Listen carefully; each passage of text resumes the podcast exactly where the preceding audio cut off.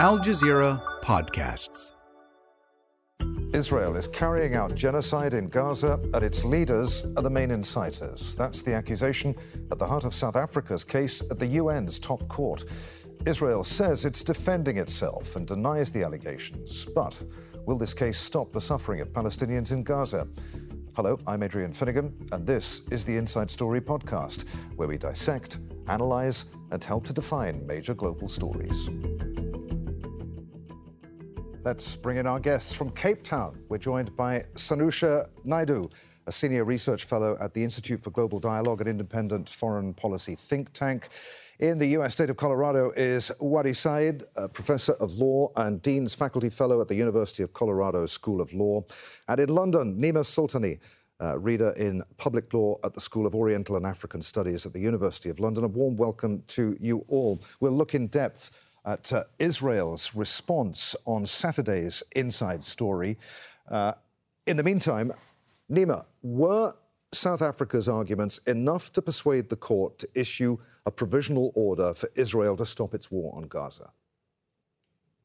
Yeah, I think so. I think the South African uh, lawyers have presented a tightly argued and a very compelling, in terms of facts and law, uh, case for the issuing of provisional measures. We need to remember that the threshold required in the stage of provisional measures is different than the state the stage of the merits. So at this uh, particular stage, South Africa is not required to show that all of uh, Israel's actions and all of the Israelis' statements are necessarily uh, genocidal all they need to show is that these actions and these statements are capable of falling within the Genocide Convention, that there is a plausible interpretation that these are genocidal, and therefore there is a risk of genocide.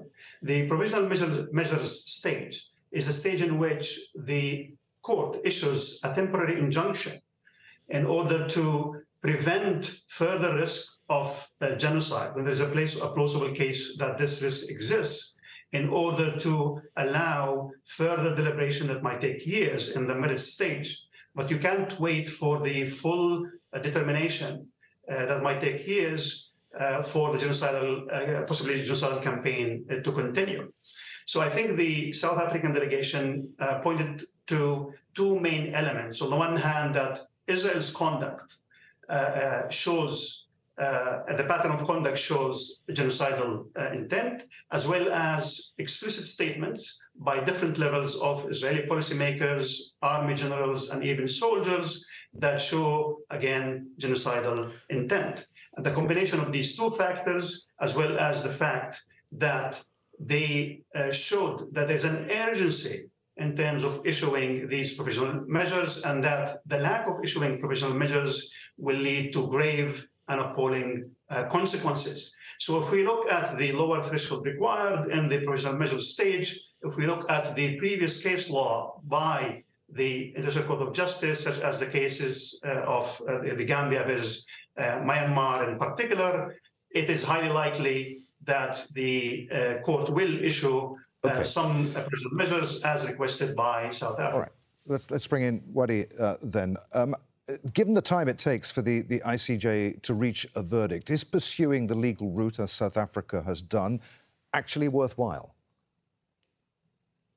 I, I certainly think so, because if you think about the desperation of the situation on the ground and what the people of Gaza are going through, you know, any and all means are, you know, are, I think, of profound import at this time simply for showing. I mean, I think the idea of establishing a record and a, a sort of uh, establishing also the that the conduct of the of the Israeli military and Israeli officials has risen to such an incredibly dangerous and and serious level that it requires this type of international intervention by a country that isn't party to any hostilities, as the Israeli team has pointed out uh, today in their arguments. So what we're seeing here is a, a statement of solidarity, a statement that the Palestinians and what they're going through haven't been forgotten, and that there is profound support around the world uh, for establishing some sort of justice for what they've been for the people of Gaza have been forced to endure during this whole eh, eh, you know over three month period of incredibly violent bombings and uh, and and and other attacks. So I think certainly symbolically it's important. I mean, your previous question to to Professor Sultany about you know the the the import of this, et cetera. I, think we can get a little too carried away with the idea of concrete solutions and interventions and is this binding and is there an enforcement mechanism? There's also a profound moral and legal argument that transcends borders and transcends just this particular series of this particular violent um, violent conflict that's taking place. Sanusha, um, regardless of, of whether the, the ICJ uh, issues this provisional order, has South Africa done enough at least to sway the court of public opinion? Uh, I certainly do uh, think it has. I mean, if you're really looking at the way in which social media spaces are evolving, you've got uh, particular sections of social media actually commending South Africa and saying thank you uh, for taking this and bringing it to the world's attention and using the international uh, legal system and the international, uh, bringing it into the context of international conventions like the, the 1948 Genocide Convention, and using the, the, the international law as the basis in which they have brought out the question of how do we abide by the human rights international law principles, values, and normative framework, which for years I think has been subjected to the kind of challenges that South Africa has also brought into its context of why the international system needs to be reformed in terms of the multilateralism. And of course, South Africa takes a lot of uh, criticism on this. We saw this last year with the BRICS and whether South Africa would go ahead with the BRICS because of Russia and Putin and the whole uh, ICC arrest warrant and a whole lot of questions around South Africa's legitimacy.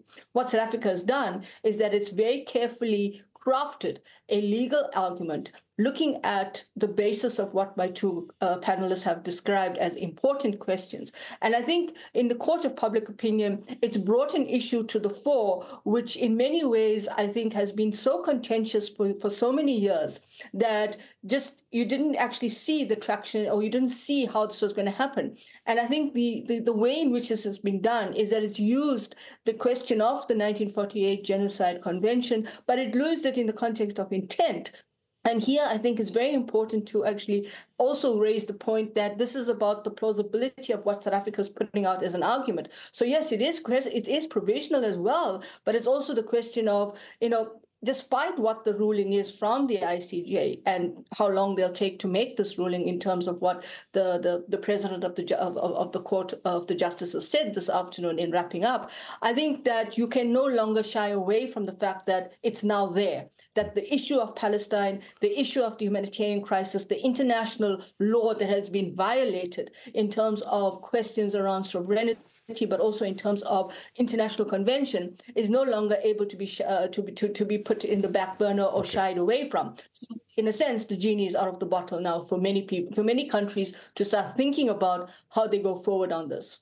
Nimer, how important was historical context to South Africa's case? Well, on the one hand, in terms of uh, the influence on public opinion, I think uh, the uh, very submission by South Africa and then the uh, performance in the hearing yesterday had uh, a significant impact on public opinion. First of all, this is uh, the first time in which the uh, the uh, perspective that is sympathetic to the Palestinians, that tells the story of Gaza in the last three months and the attack on the Palestinian people in a way that uh, goes beyond the propaganda and obfuscation and details the harrowing facts and the details of the suffering that has been inflicted uh, uh on the uh, Palestinians in Gaza in the last three months in a very compelling manner, in a very comprehensive manner, in a way that disrupts dominant narratives that we have heard in the dominant media and uh, especially in the West and Western uh, governments in particular. So one uh, narrative that has been uh, powerfully disrupted by the submission and the, the um, oral presentation at the hearing uh, yesterday is the idea that this is uh, violence outside context, that this is an attack uh, of, a, of, an external nature in which Palestinians have crossed a sovereign border. But in, in contrast to that, what we saw that South Africa has insisted on the context. And the context is one of occupation 50, 56 years of occupation, 75 years of apartheid being inflicted on the Palestinians, 16 years of siege on Gaza, uh, uh, at least four major, uh, highly disproportionate military onslaughts on Gaza.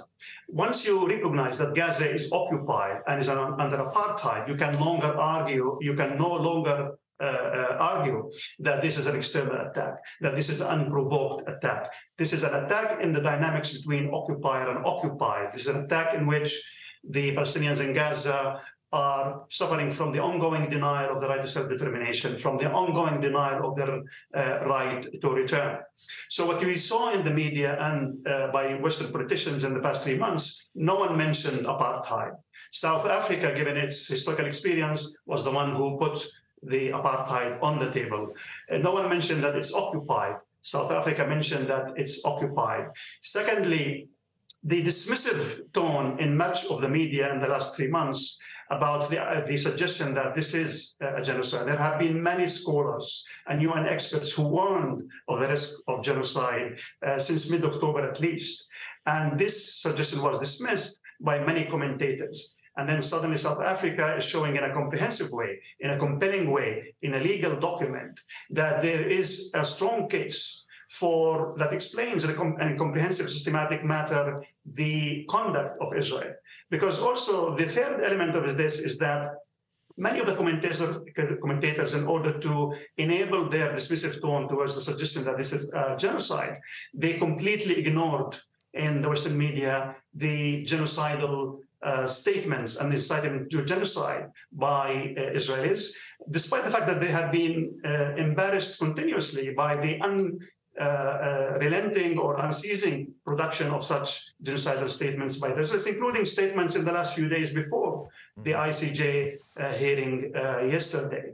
So that also was uh, challenged by the fact that South Africa had about 10 pages or so, or so of an unexhaustive list of statements by different levels of Israeli policymakers, army generals, and public opinion uh, makers that show the uh, genocidal intent. Okay. And finally, it also disrupted just, the just idea quickly, that... Just quickly, Nimer. Yeah, many legal commentators were talking about a particular stri strike in Jabalia, whether it's disproportionate or not, in accordance with the laws of armed conflict. Instead, South Africa showed no, there's actually uh, a forest here, not only trees, and there's a comprehensive story to, to, be, to be told, and it's a question of genocide. Wadie, um, let's suppose for a moment that the court does issue a provisional order against Israel. Um, how do you think that order uh, would differ from the one that the court issued to Russia? Would, would it be more carefully worded, constructed? Of course, Russia ignored the order that, that the, the, the court issued against it, exposing the limits of the court's powers.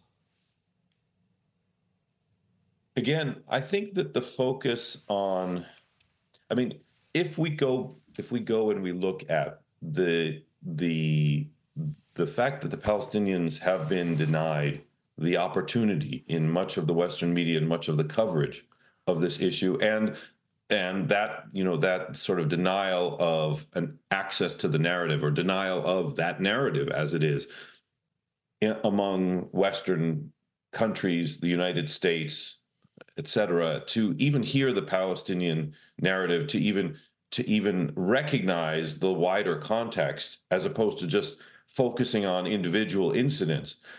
The the I think we, I, we have to return to the symbolic nature, as mentioned by both uh, both previous uh, you know, both guests previously here, uh, the symbolic nature of South Africa, with its more the moral force of South Africa being the country to actually present this and to present this complaint at the ICJ, is incredibly powerful. In addition, in addition, uh, the idea that the World Court doesn't have the you know the enforcement mechanism or that it might be it might be ignored i mean that's you know that's part and parcel of this whole exercise. I mean, remember in 2004, the same body issued an overwhelming, uh, overwhelmingly uh, uh you know, clear decision on the fact that the Israeli government built a wall in the West Bank uh, and that was under a different procedure and a different, you know, wasn't under the Genocide Convention. It was an advisory opinion. But that opinion was largely ignored, even up to the point of the fact where the Israeli judge, the Israeli appointed judge to this proceeding, who at that time was the president of the Israeli Supreme Court, Aharon Barak, uh, basically wrote an opinion saying, well, we interpret international law differently in response to the wall case, and we find that the wall is legal.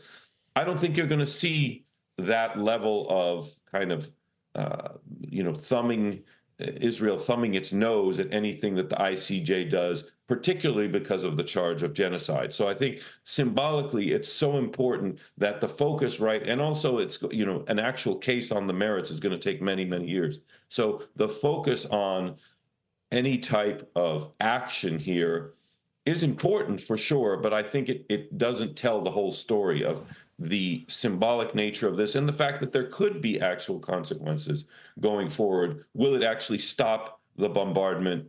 Uh, I, I, have uh, I, I, don't have many hopes about that. Sanusha, please come back on anything that uh, that you heard Wadie and uh, Nimer saying there. But I want to ask you uh, about how this is being played in, in South Africa itself, what people there are making uh, of, of what their country is doing at the ICJ. Okay, so I think on, on how this is actually having an impact on the domestic public opinion is really uh, very interesting because you are seeing on social media, yes, there's there, there are those social media activists and, and commentators who are trying to discredit South Africa to say that, oh, South Africa is taking a, a, a, this case to the ICJ, but really domestically they have failed. This, uh, the, the South African public in terms of the lack of providing a better uh, were a better domestic environment. The politics have been caught up in its own uh, challenges of social justice struggles, and yet you're going to the to the International Court of Justice and demanding for this kind of accountability um, and to stop what they say, what they see in terms of the application. So there's a bit of that kind of push and backlash by those who feel, uh, and especially within the broader social media space, that they can that, that they vent their anger. That this is basically a, a, a, an application that's been done where there's a level of morality and legitimacy, and that South Africa's whole, uh, you know, shining the, the the light on something very important. And as my who uh, colleagues have said, bringing it in the context of the legitimacy and the moral and the ethical context of it. But domestically, they feel that there are those that feel that South Africa, is, uh, the government, in particular the ANC government, is not doing the same. And I think you've got to now start understanding that these are these are these are also questions that are being raised in terms of how this will play out in the election. I think from what I could gather, there's a sense of pride right now in South Africa amongst uh, different quarters of the South African public to say that we always have the sense that South Africa would not do a good job at the ICJ, that the arguments may be a bit more scattered and fragmented, but the way the arguments were presented, the, the, the, the way it was carefully crafted, and the kind of uh, application that was put forward, and of course the legal team making their, their statements yesterday in terms of the application itself. I think on social media as well, and of course in different domestic media spaces, you're beginning to see a sense of pride that we never saw before. Okay. You know, South Africa's domestic politics have been really caught up in different okay. challenges. This gives it that pride. If I just may, for t- uh, a minute, to very quickly, to very quickly, because time that, is against us. Just to say that I think it's a very interesting point that was raised about the moral authority of South Africa, because for years South Africa has also been challenged about what's its moral authority and its voice and agency in international relations, constantly going back to the Nelson Mandela years and saying we've lost that authority. And I think this is important uh, that we see it there. And the last point to make here is I think what South Africa's case has also done is that persecution doesn't happen in particular contexts. And I think it's challenging also the international institutions and the way they operate. And even if the ICJ does not have the mandate to whatever decision it makes to carry it out, I think it's also raising how international institutions are also facing their own kind of ambiguity in terms of implementing their decisions. Nimer, how do you think South Africa um, played it, it, its case, the argument that it made. I, I know because I, I, I saw you, uh, your, your, do we call them tweets anymore on X? Your X is on X. Uh, you were particularly impressed with the arguments put forward by the Irish lawyer uh, Blinne Ní uh, representing South Africa, weren't you? Indeed, uh, what uh, Blinne has uh, presented in the court was a very compelling case, if there ever has been one, uh, for issuing um, uh, provisional measures, uh, because she, saw, she showed convincingly how urgent and how dire the situation is, and what the consequences for not issuing provisional measures would be on the one hand. On the other hand, she also showed there's a long record of uh, jurisprudence by the court itself that basically uh, mandates the court uh, in, uh, in, in, in, in, the direction of issuing uh, provisional measures. And that should the court not issue provisional measures, the court will depart from that line of jurisprudence. And that will look uh, uh, dire for the court, for the legitimacy of the court, and will undermine the integrity of international law. Because one of the main issues that we have uh, faced okay. in the last three months is okay. the selectivity and the hypocrisy of many uh, powerful actors, uh, namely the US and the EU, in relation to uh, uh, Israel's conduct in Gaza compared to their approach to Russian invasion of Ukraine and other cases. Okay. All right. the, Nimer, Nimer, one other element to yeah. say quickly. Very, very, very, very quickly, because I'm running out of time here should the court issue uh, provisional measures, it puts uh, to notice every single state that is a member of the Genocide Convention okay. that it uh, or they, like South Africa, have an obligation to discharge to prevent genocide. Wadie, how much of this is theatre? Holding Israel to account in front of the world for its actions in Gaza, will that in itself have an effect on global opinion, regardless of what the ICJ decides in this case. For South Africa, is it already a case of mission accomplished? To a large degree, to a large degree, a large degree, yes. Because I think what we've seen, especially I'm speaking from the United States, and what have we seen? We've seen spokespeople for the government, we've seen the Secretary of State come out and say, "This is meritless. We think this is unhelpful. This is a baseless case."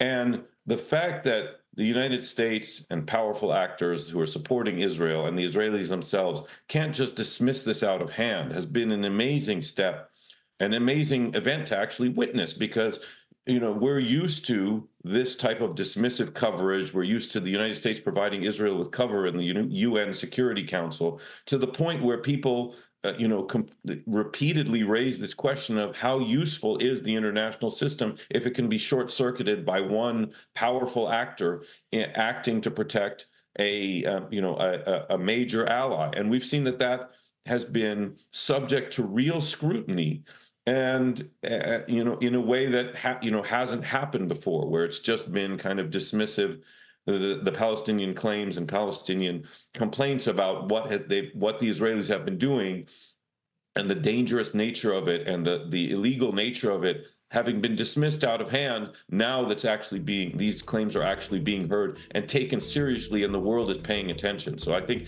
this has been an exceedingly important uh, an exceedingly okay. important a series of well, circumstances and an event to actually witness.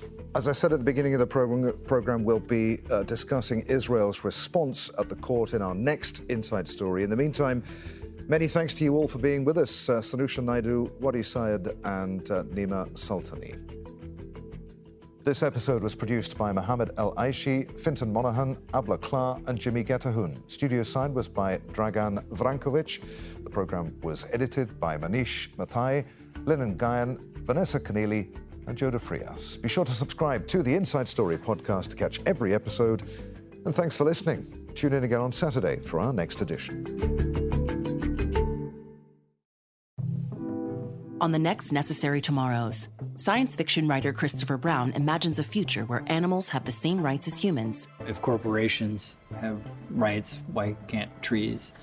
If a corporation can be a legal person, why can't an elephant? An Indigenous lawyer, Jack Fyander, takes the city of Seattle into tribal court on behalf of salmon for destroying their habitat with a dam. If it ultimately established that salmon have rights that can be violated, just like people do, that would be pretty earth shaking. The Rights of Nature on Necessary Tomorrows, a new podcast by Doha Debates and Al Jazeera. Find it wherever you listen to podcasts.